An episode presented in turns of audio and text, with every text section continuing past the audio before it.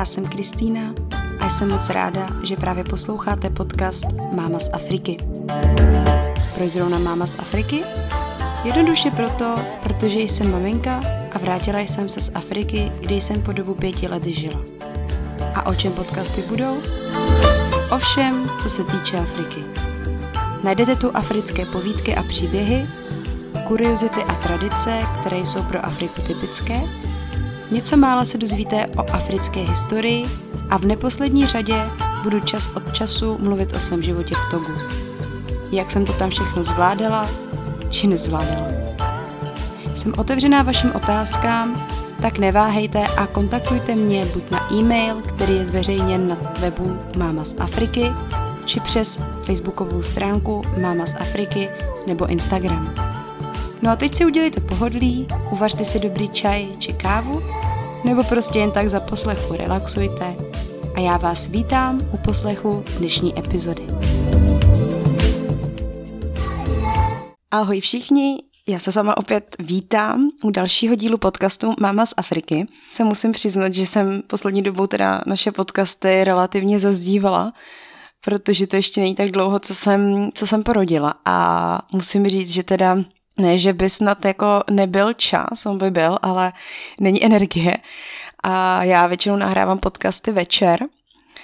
A teďka teda eh, se přiznám, že večer dávám přednost posteli. Takže dneska jsem si řekla, že už eh, bych teda měla něco natočit. Takže jsem si dneska pro vás připravila podcast na téma administrativa v Africe. Eh, bude to takové hodně asi obecné, ale budu se snažit vám jakoby zprostředkovat moji zkušenost s administrativou z Toga. Eh, nechci to právě zobezňovat na Afriku celou, takže proto teda administrativa v Togu.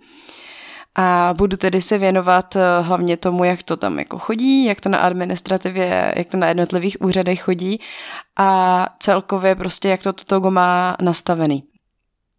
Tak kdybych měla začít teda eh, z obecného hlediska, tak eh, první věc, kdyby mě někdo se zeptal, jako jaká je administrativa v Togu, tak bych určitě řekla, že je hodně zdlouhavá, hodně byrokrat, je tam hrozně moc byrokracie. Já když to když teďka jakoby se zamyslím nad Českou republikou, která má taky relativně dost byrokracie, tak to chodí tak, že vedete na nějaký úřad, ať už to je třeba, nevím, sociální zabezpečení nebo úřad práce, nebo, já nevím, zařizujete se třeba uh, pojištění, ale prostě jdete na ten úřad s tím, že vidíte jednoho člověka, nějakou paní za přepážkou, s tou vyřešíte hrozně moc třeba papíru, ale relativně prostě, když tomu dáte těch třeba 30 minut, tak máte relativně všechno hotové.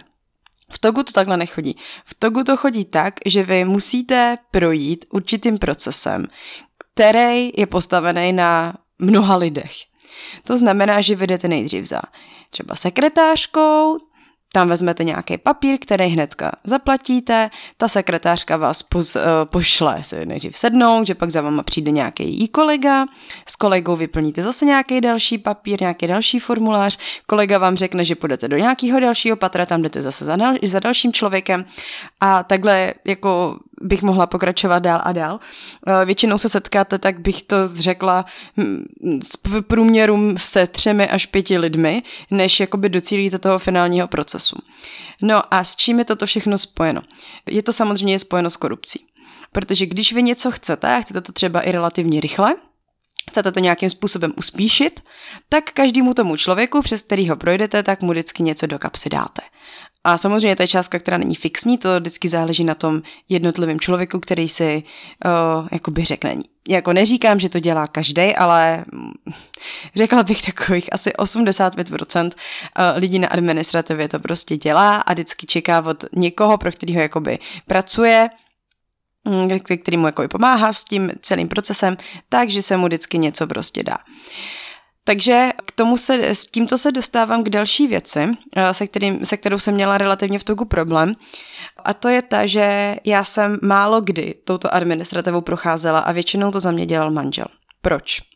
Protože samozřejmě, kdybych se to obíhala sama, za prvý, já bych nevěděla, jako co je OK, co není OK, co se jakoby ty lidi ke mně můžou dovolit a co si ke mně nemůžou dovolit. A druhá věc je tak, že samozřejmě by mě žádali o větší částky. Takže když jsme řešili, já neřešili jsme svatbu, řešili jsme koupě pozemku, řešili jsme, já moje pojištění a takovéhle další věci, tak tady to všechno vlastně za mě obíhal manžel, anebo jsme pověřili někoho, ale vždycky to byl prostě Tožan, který teda jednal v mém jménu. Eh, když to byl samozřejmě nějaký Tožan, tak i tomu jsme byli nuceni jakoby něco dát za tu službu, kterou pro mě dělal, ale furt nás to vyšlo míň dráž, než kdybych se to měla já osobně prostě sama obíhat a vyjednávat uh, ty podmínky s těmi, s těmi lidmi v té administrativě. Hmm, takže, takže opakuji teda, k čemu jsem se dostala, je, že opravdu ta administrativa je zdlouhavá, strašně byrokratická a člověk minimálně teda cizinec, ale jako i ten místní musí mít prostě určité, určité množství peněz, které vyplázne vlastně na tady těch jednotlivých lidech. No, Další příklady k této administrativě budu podávat dál, ale co mě přišlo jako zajímavé zmínit a co je jakoby něco nového pro nás, protože my v Evropě, že jo, vlastně chodíme na ty úřady a je to všechno takové jako centralizované. Teďka samozřejmě to je všechno i digitalizované, dá se objednávat na pobočky online. Dokonce, když má člověk datovou schránku, tak je to úplně nejjednodušší, nemusí nikam chodit, prostě všechno se vyřeší online. Toto samozřejmě v Tugu nefunguje a nevím, jestli někdy vůbec fungovat bude. V, ta celková administrativa je strašně decentralizovaná. Jo, a teďka, když já jakoby budu zmiňovat, dejme tomu, chci si zařídit eh, trest, eh, výpis trestního rejstříku, nebo chci novej, a nevím, třeba pás, občanský průkaz, tak všechno se to jakoby stahuje k tomu místu, kde vy jste narozeni. Takže není tam žádný centrální jakoby systém, centrální administrativa vlastně pro toto neexistuje. Takže je blbé, kdy vy jste třeba narozeni na severu, ale celý život pak už žijete na jihu, tak všechno je vlastně tady ty papíry se pak budete celou dobu vyřizovat prostě na tom severu. Takže lidi strašně moc pendlujou kvůli papírům a je to opravdu strašně zdlouhavé. Takže o, tradiční teda administrativa je decentralizovaná. O, do dneška hraje velkou roli v administrativě starosta vesnice, kde vy jste narozeni. Um, já jsem si zjišťovala důvod, proč to vlastně takhle je, proč se uh, furt ty jakoby starostové, no, já nechci říkat úplně se jako stařešina, protože nemusí to být nutně jakoby nejstarší člen té vesnice, ale je to jakoby starosta, který má teda uh, určitý archiv dokladů nebo dokumentů o lidech, kteří se v té dané vesnici narodili. Takže kdybych eh, měla dát určitý příklad, buď to žena rodí v porodnici, tím pádem pak, když se řeší jakoby papíry toho miminka, tak se to řeší uh, relativně podobně jako u nás, řeší se to přes radnici a nemocnice s tím pomáhá, ale pak je určitá část žen, která rodí doma tím pádem, jak se vlastně u nich řeší papíry. To narozené miminko je registrováno vlastně na úrovni té vesnice nebo toho města, na té většinou vesnice, protože většinou rodí teda ženy doma, jakoby, které jsou na vesnici, takže vlastně ty veškeré dokumenty, doklady o tom narozeném miminku schraňuje ten starosta té dané vesnice. Takže v tomto hledisku já už třeba jako trošičku spatřuji problém, protože není jedna jednotlivá jakoby administrativa nebo organizace, která by zhranovala data o narozených dětech. Buď to to zhraňuje eh, starosta a asi si umíte představit, jakým způsobem on to zraňuje. Asi napíše na papír nějaké základní údaje a pak to někam založí. No a pak je, ono to asi chodí stejně jakoby v tom městě, eh, pod tou radnicí, kde se teda zapisují děti narozené v nemocnici. Takže mně přijde třeba takový jako už zajímavý, že už to jsou jakoby dvě nechci říct instituce, protože jedna je instituce a druhé je vlastně jakoby mm, člověk, není to právnická osoba, který vlastně zraňují data o těchto narozených lidech. No a pak je třetí situace a to se chci dostávat právě k, k jakoby zajímavosti asi i celkově jako Afriky. A to je to, že e, někdy se může stát, že k tomu nahlášení toho miminka vlastně vůbec nedojde. Dítě se narodí a není prostě nikde ohlášeno. Není ohlášeno jakoby ani na úrovni toho starosty, není na, na úrovni ani té, té radnice. No a pak dochází k problému, že když vlastně ta matka pak chce opětovně jakoby to dítě teda nahlásit, že jako existuje a že je teda opravdu stoga, tak pak teda jde pravděpodobně buď to k tomu starostovi, anebo na, tu, na ten uh, úřad, na tu radnici Ale může se i stát, že ona neví úplně přesně, což se teďka se asi budete divit, já jsem se taky divila, ale manžel mě to potvrdil, kdy se třeba to i dítě narodilo. Neví úplně třeba datum a tím pádem, když ona jde jakoby zpětně nahlásit to dítě, tak se může stát, že to dítě dostane rodný list s úplně jiným datem. A teďka se nebavíme jenom třeba o datu jako o dní nebo měsíce, ale můžeme se bavit o rocích. Tím nechci říct, že by matka nevěděla, v jakém roce se narodilo to její dítě, ale co je pro mě totálně nepochopitelné, a včera jsme se o tom ještě bavili s manželem, abych se to jako ujasnila předtím, než nahraju tento podcast, tak i on to sám nechápe a nedokázal mě to vysvětlit, že někdy dochází k takzvanému zpětnému ohlašování teda uh, narození dětí, které se může lišit od reálného eh, data roku narození až třeba o pět let. Takže se může stát, dejme tomu, vám dám příklad, abyste se to mohli představit. Hm, někdo je narozený třeba v Ganě a v Ganě je uh, jakoby oznámen, že teda se narodil ten a ten čas nebo to a to datum, ale pak zpětně uh, se chce třeba mají, dejme tomu, mají tatínk, maminka je třeba z Gany a tatínek je třeba z Nigérie a oni ho budou chtít nahlásit v té Nigérii, také aby měl teda dvojí národnost a dvojí občanství. No a v té Nigerii se třeba jde nahlásit, já nevím, až po třeba dvou, třech letech eh, po tom narození toho dítěte. No a oni dají na, tu, na ten rodný list to datum, kdy teda ten otec nebo ta matka to dítě ohlašuje. To znamená, že já jsem porodila třeba v roce 2017, v Nigérii to moje dítě jakoby ohlašuji nebo oznamuji 2020 a oni mu dají datum, že se narodil roku 2020. Jo, takže jo, to jsou takové zajímavosti, které já jsem dřív jako nevěděla a setkávala jsem se s tím strašně moc v Togu, kdy jsem zjistila, že mají třeba lidi opravdu jakoby dva, dva pasy, anebo dvě občanky, jednu z toho státu, jednu z toho státu, ale mají odlišné data narození. A Možná vy to znáte třeba od známých fotbalistů, kde se zjistilo, že ten a ten fotbalista říkal, že mu je třeba 35, ale v reálním, reálně mu byl třeba 47. Takže opravdu to se stává, je to případ jenom Afriky, nedokážu vysvětlit, nikdo mi to zatím nedokázal vysvětlit, proč to takhle furt chodí, proč to je tak jako složitě udělané, proč se prostě ne, ne, eh, nesleží deklarovat jakoby ten reálný, to reálné datum toho narození toho dítěte, ale prostě to tak chodí. Takže to byla taková, taková zajímavost. Druhá věc, co se v Togu stává díky jakoby složité administrativě, je to, že někdy se třeba opravdu ani ten rodný list nezakládá, ty rodiče to prostě v tom nevidí úplně smysl, protože k čemu vlastně slouží rodný list? Ze začátku vlastně v prvních letech života neslouží vůbec k ničemu, protože ty rodiče vlastně ho nikdy nedokládají. Jo, není to jako u nás, že vy si na základě rodného listu zřizujete pojištění, na základě rodného listu třeba si pak zřizujete pás tomu dítěti. Ne, tam nic takového neprobíhá. Takže uh, někdy to ty rodiče ani nedělají.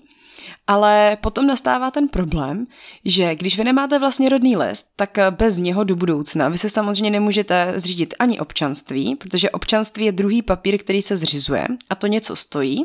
To stojí, myslím, pět tisíc eh, franků jejich, což jako není úplně jako malá částka, když se to jakoby převede, že úplně v uvozovkách chatrče, ve kterých se dá bydlet, tak taky měsíčně stojí 5 tisíc, tak je to relativně vysoká částka a průměrná mzda v Togu je 30 tisíc, jo, tak si to umíte spojit, že prostě jakoby ty poplatky za tou administrativu jsou hodně vysoké. A bez tady těch dvou dokumentů, který vlastně jste v uvozovkách nucení mít, ale není to úplně vynutitelný na 100%. Když to nemáte, tak eh, nedostanete za to samozřejmě žádnou pokutu. Ale bez tady těch papírů vy se nemůžete pak do budoucna zřídit ani občanský průkaz, eh, potažmo pas. Jo, protože to jsou samozřejmě jakoby důležité dokumenty, které vy musíte dokládat. Takže tím se dostávám k dalšímu jako tématu zajímavému pro Togo a to, že až 50% obyvatel Toga nemá občanský průkaz. No a kdybych měla počítat lidi, kteří mají pas, tak uh, snad neznám nikoho, kromě mého manžela, který teda vycestoval. Ale jinak to opravdu nikdo nemá. A když jsem se ptala těch lidí, proč vlastně jako, že za mě, pro mě to bylo strašně jako samozřejmě zajímavý, jo, protože v České republice se neumím představit člověka, který nemá občanku, to je prostě automatický, je to povinný, ale v tom Togu to prostě ty lidi nemají, nepřijde jim to vůbec důležitý. A když jsem se teda ptala, jako proč si tu občanku z... nezřídějí, tak mi řekli, že ji nepotřebujou, protože buď to, to jsou ženy, které jsou doma s dětmi, pracují třeba sami na sebe a nepotřebují k žádnému zaměstnavateli, anebo ty manželé, jako muži, mají takovou práci, kde opravdu jakoby nepotřebují k tomu občanku, protože většinou, když už zaměstnavatel vyžaduje občanku, tak to je jakoby práce teda oficiální, že jo, odvádí z toho zaměstnavatel zdravotní a sociální, což je úplně stejně, chodí to stejně jako u nás.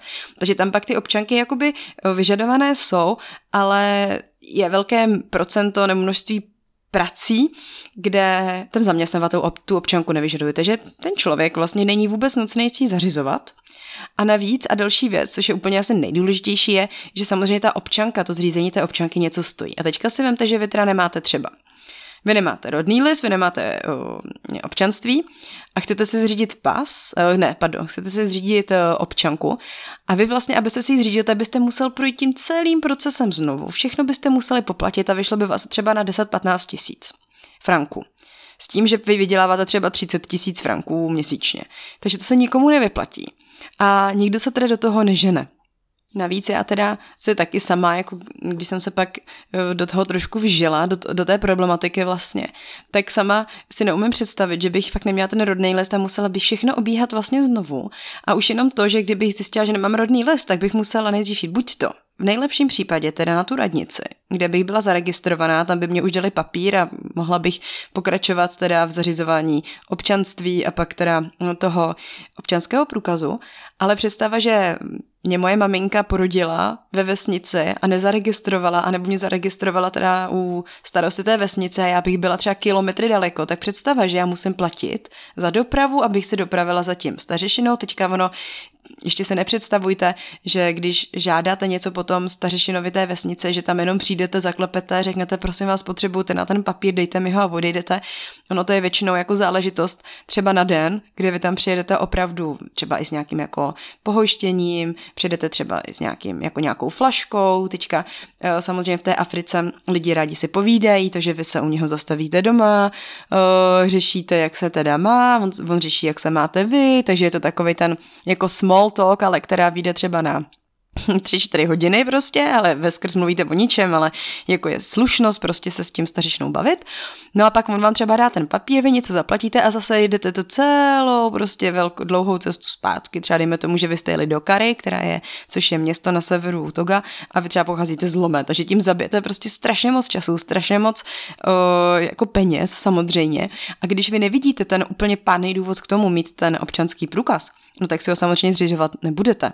A poslední věc, která je taky zajímavá na tady tom všem, ten pas, stejně myslím, eh, teda pas, já furt říkám pas, eh, ta občanka, myslím, že má platnost pouze pět let, jo, což jako je taky docela takový, že každých pět let musíte jakoby tu samou proceduru podnikat znova a znova dává za to takový relativně jakoby pro tyto ženy opravdu veliký peníze. Takže uh, to jakoby z administrativy byla, byla věc, která mě fakt jako hodně překvapila a trvalo mi strašně dlouho, než jsem to jako dokázala tomu uvěřit, že to opravdu takhle chodí. Jo, protože mně přišlo to jako, jako strašně nelogický. Jo, všechno tady to, jako proč se to prostě nezjednoduším, no to jako asi nejde, ono opravdu ta tradice tam je jakoby dlouhodobá a opravdu se asi tady to jako strašně špatně mění, ale uh, je i taky jakoby na tom špatné to, že nefunguje tam vůbec internet, ono kdyby se to začalo nějak digitalizovat všechno, a opravdu nějak centralizovat, aby to bylo lepší, ale tím, že všechno je to na papírech napsaný a jo, a je, je, to, je to opravdu strašně zdlouhavý, i jako lidi dělají i chyby v těch papírech, takže se několikrát stane, že prostě i ten stařešina udělal chybu třeba v méně nebo narození, pak se to prostě musí složitě opravovat. Já se třeba pamatuju, uh, můj manžel má jako dost typické tožské příjmení, protože se takhle jmenoval, nebo jmenuje stále teda, bývalý, bývalý premiér Toga, takže to jeho jméno je opravdu jako hodně, hodně známé. To je, kdyby se jmenoval u nás třeba Bednář, já nevím, nebo tak nějak. Nebo Novák spíš. A když my jsme se vlastně uh, brali, tak i na tom našem, našem prostě oddacím listu byla hrubka v jeho jméně, tak to jako i on se prostě divil, jak je to možný. Takže zase taky my, když jsme vlastně v den té svatby, když jsme už měli mít všechny ty papíry prostě jako v klidu, tak stejně se to prodlužovalo, měnilo se to všechno, přepisovalo, takže prostě opravdu zdlouhavá administrativa, drahá a taková prostě jako nelogická celkově mě to přijde. Já jsem se tady pro vás ještě připravila pár jenom takových zmínek, s čím já jsem teda měla v Togu zkušenost, tak jedna, jedna ze zmínek, která určitě bych teda, jedna věc, kterou bych zmínila, je teda výměna peněz. Výměna peněz, když já jsem vlastně přijela z Evropy, měla jsem eura, potřebovala jsem je vyměnit na franky, tak samozřejmě je to jednoduchý, jdete normálně do banky, tam si vystojíte asi pětihodinovou řadu, pak jdete teda na řadu, tam dáte teda ty eura, oni vám je vymění za franky. To není jakoby nic úplně jako složitýho, neprobíhá to nějak jako jinak než u nás, dáváte myslím občanku, si to okopírujou a dobrý, a jdete domů. Jediný problém prostě, že tam čekáte strašně dlouho. Ale co je zajímavé, je zpětná výměna vlastně jakoby z franků na eura. Já když jsem to takhle měla poprvé, protože jsem vlastně letěla zpátky do Čech, tak jsem potřebovala ty franky, co jsem měla, tak jsem je potřebovala vyměnit teda na eura. A taky zase, než jsem si vyčkala tu celou jako frontu, strávila jsem tam, nevím, x hodin, přišla jsem na řadu, tak jsem si myslela, že to bude probíhat stejně, jako když jsem si vyměňovala teda eura na franky. Takže jsem tam dala jenom peníze a občanku. No a oni se mě zeptali, jestli mám letenku, že potřebují na výměnu o, jako z franku na eura letenku. A já jsem jako říkala, že jako letenku mám, protože cestuju, ale jako nemám ji u sebe a proč ji potřebuju.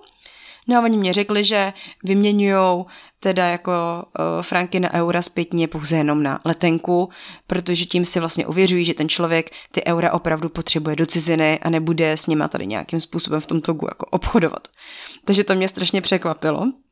Uh, vím, že jsem byla nějak v tu dobu hrozně naštvaná, že jsem to dokonce řešila uh, s nějakým tím jako ředitelem té dané banky, že jsem mu volala a ptala jsem se, jako jestli tohle jako normální, nebo jestli to je zase nějak jako, promiňte za to slovo, buzerace prostě. Uh, a oni řekli, jako, že opravdu, že jako se omlouvají, že chápou, že to je takový jako omezující, ale že takhle to prostě chodí. A já jsem byla naštěná, protože já jsem měla, myslím, já jsem to měla na poslední chvíli a, měl, a za chvíli mě letělo letadlo a musela jsem zase úplně cestovat zbytečně domů, hledat prostě tu letenku a všechno dokládat a zase tam čekat tu hodinu, dvě, tři, prostě než, přijdu, než půjdu na řadu.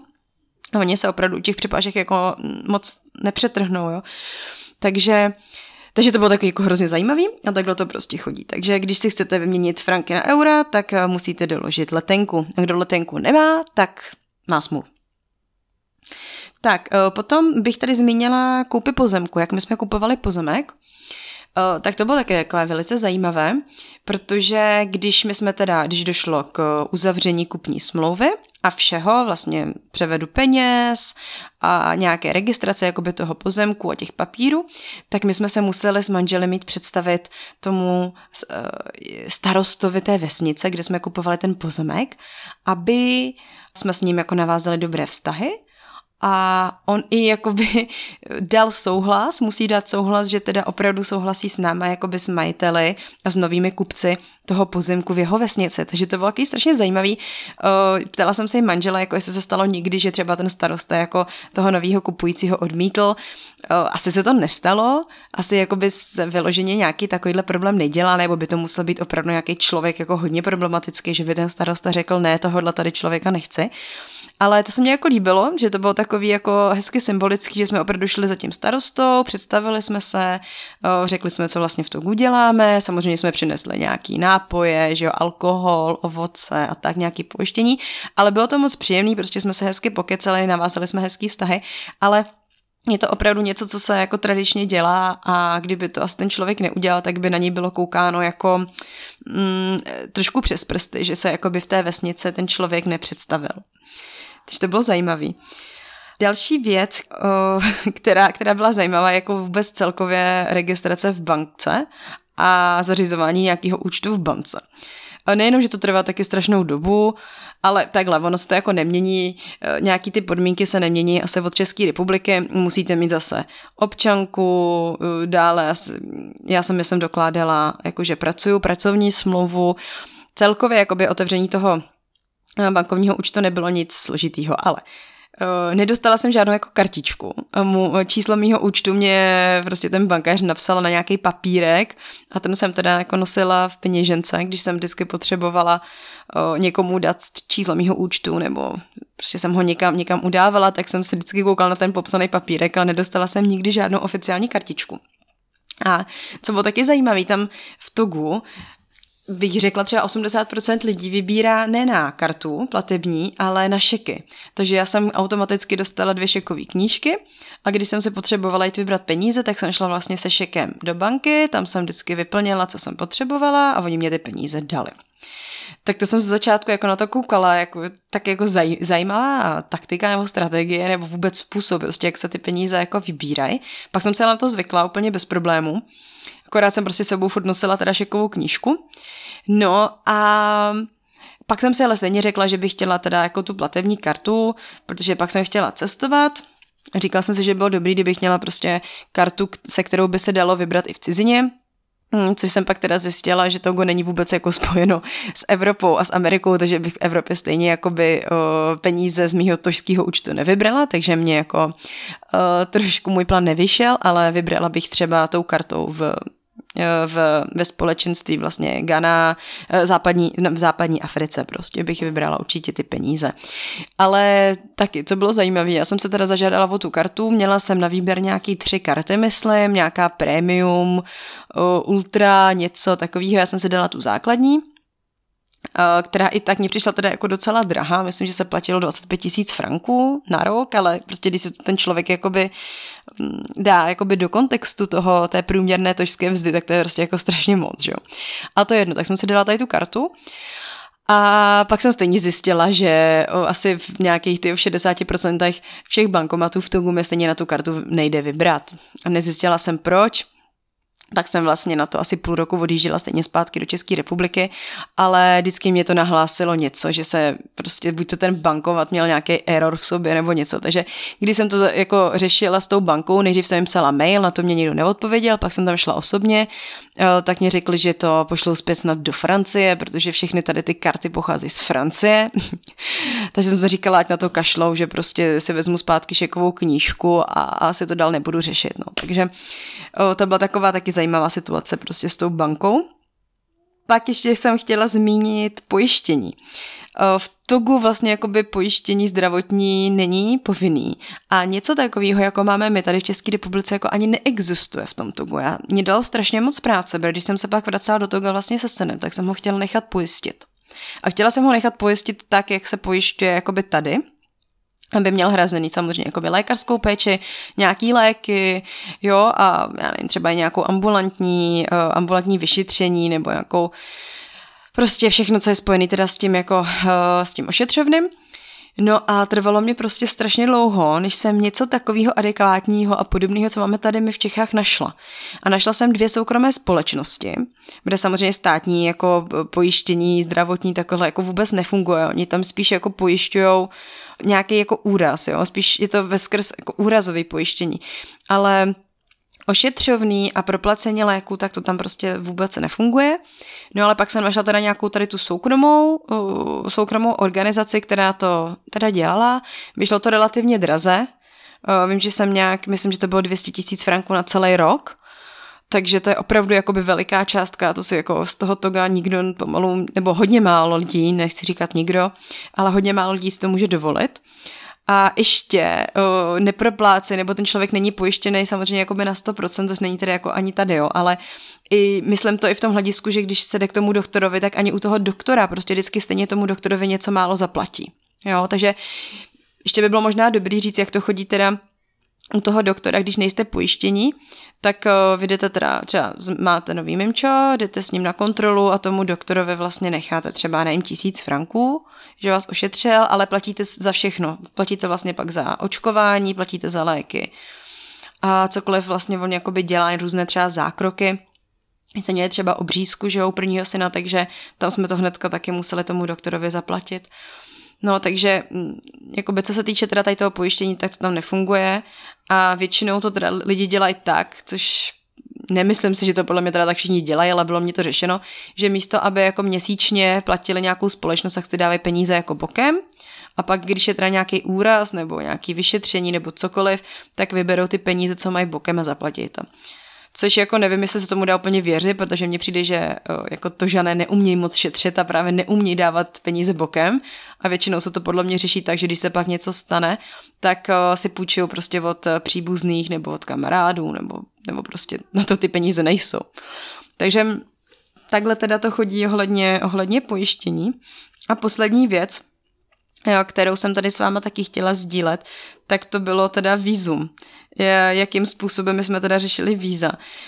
Nešlo snad o to, jako nazhromáždit ty papíry a ty dokumenty, které my jsme jako potřebovali, protože tím, že mm, jsme manželé a měli jsme pak děti, tak uh, jsme neměli moc jakoby problém uh, s nějakým zvacím dopisem, který se většinou dělá, nebo uh, dokaz, dokazování, jako kolik peněz máme na bankovním účtě. Takže to snad nebyl problém, měli jsme prostě oddací list, měli jsme rodný listy dětí, já jsem měla občanku že z Evropy, takže tam šlo relativně všechno rychle. Ale spíš jako by ten způsob, než se ten člověk objedná a jak to dlouho trvá, tak to bylo něco šíleného, protože my jsme měli na výběr, buď to teda manžel šel vyřizovat víza uh, na českou ambasádu, která je ale v Ghaně, kam se jelo prostě pomalu půl dne, půl dne a nebo zvolit teda francouzskou ambasádu, která měla jakoby pod svým rezortem měla jakoby i Českou republiku, Slovensko a tady ty další země. Takže jsme to mohli řešit právě i v tom togu, což jako pro mě bylo logický, jsem si říkal, tak dobrý, tak manžel nebude nikam jako jezdit, ale manžel si vždycky stál za tou ganou. Jo.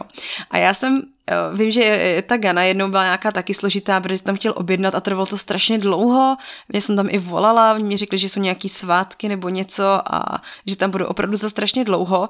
A vím, že nám to nevyhovovalo, protože bychom měli na to hrozně málo dnů, jako, protože samozřejmě, když vy jakoby dáte žádost o výzum, tak oni mají na to třeba další měsíc, jo, než jako to výzum dají. A vím, že my jsme to už jako hnali, že už jsme měli, neměli moc času, tak jsem říkala, hele, tak zkusíme nejdřív teda jako tu francouzskou ambasádu, když je to tady v Togu a prostě uh, ty to určitě jako vyřeší s něma, že jo, přece jenom prostě mluví francouzsky a bude to lepší, než když budeš jezdit na českou ambasádu, kde se mluví jenom česky a budeš tam, jako, jedeš tam strašně dlouho, dáš strašně moc peněz prostě do té cesty a všechno. A pak tam zase budeš muset znovu jezdit, aby se pro ty víza jako přijel, že jo. No a manžel jakože teda se mu do toho nechce, protože francouzská administrativa je prostě naprosto šílená, ale nakonec teda svolil, No tak jsme jeli teda na tu francouzskou ambasádu a můžu vám říct teda, že to byla naprostá katastrofa. Protože jejich systém se strašně odlišoval od té české ambasády, což vůbec nedává smysl, že jo? Protože je to prostě, jsou to víza do, té, do toho samého státu.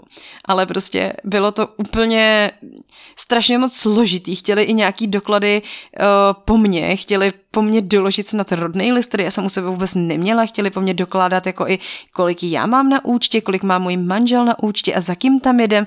Chtěli snad dopis od mý mámy, která měla potvrzovat, že fakt u ní jako budem bydlet, což bylo nelogický, protože já jsem měla v tu dobu trvalý bydliště u mý mámy, tak jako nedávalo smysl, proč bych měla dokládat, že u ní budu, když jsem tam jako logicky měla to trvalý bydliště.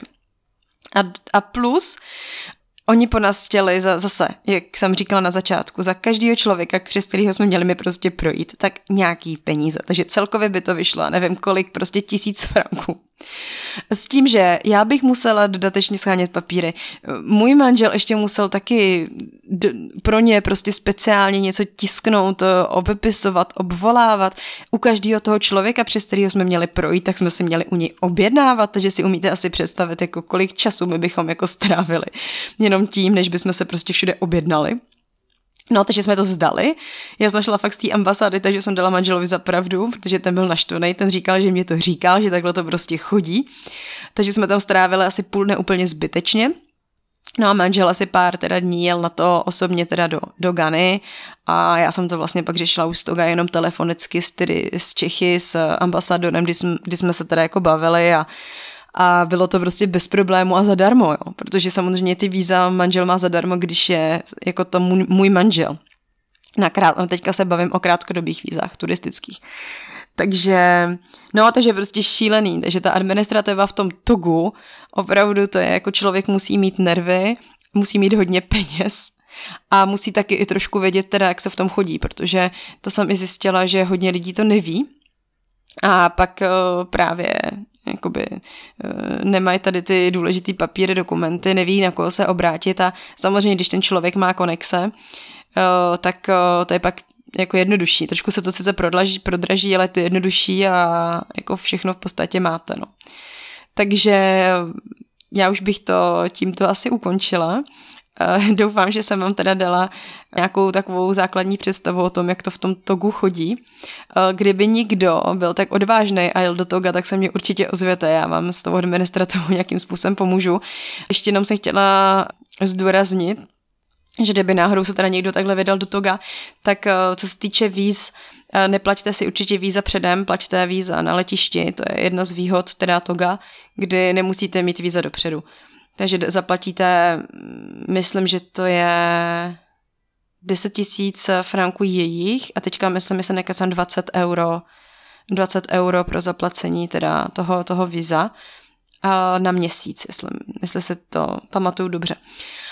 Takže neplatit víza předem. No, takže kdyby někoho něco zajímalo víc, nebo byste měli nějaký jakoby dodatečný dotazy, eh, něco jsem třeba neřekla, tak eh, se mě ozvěte na mail.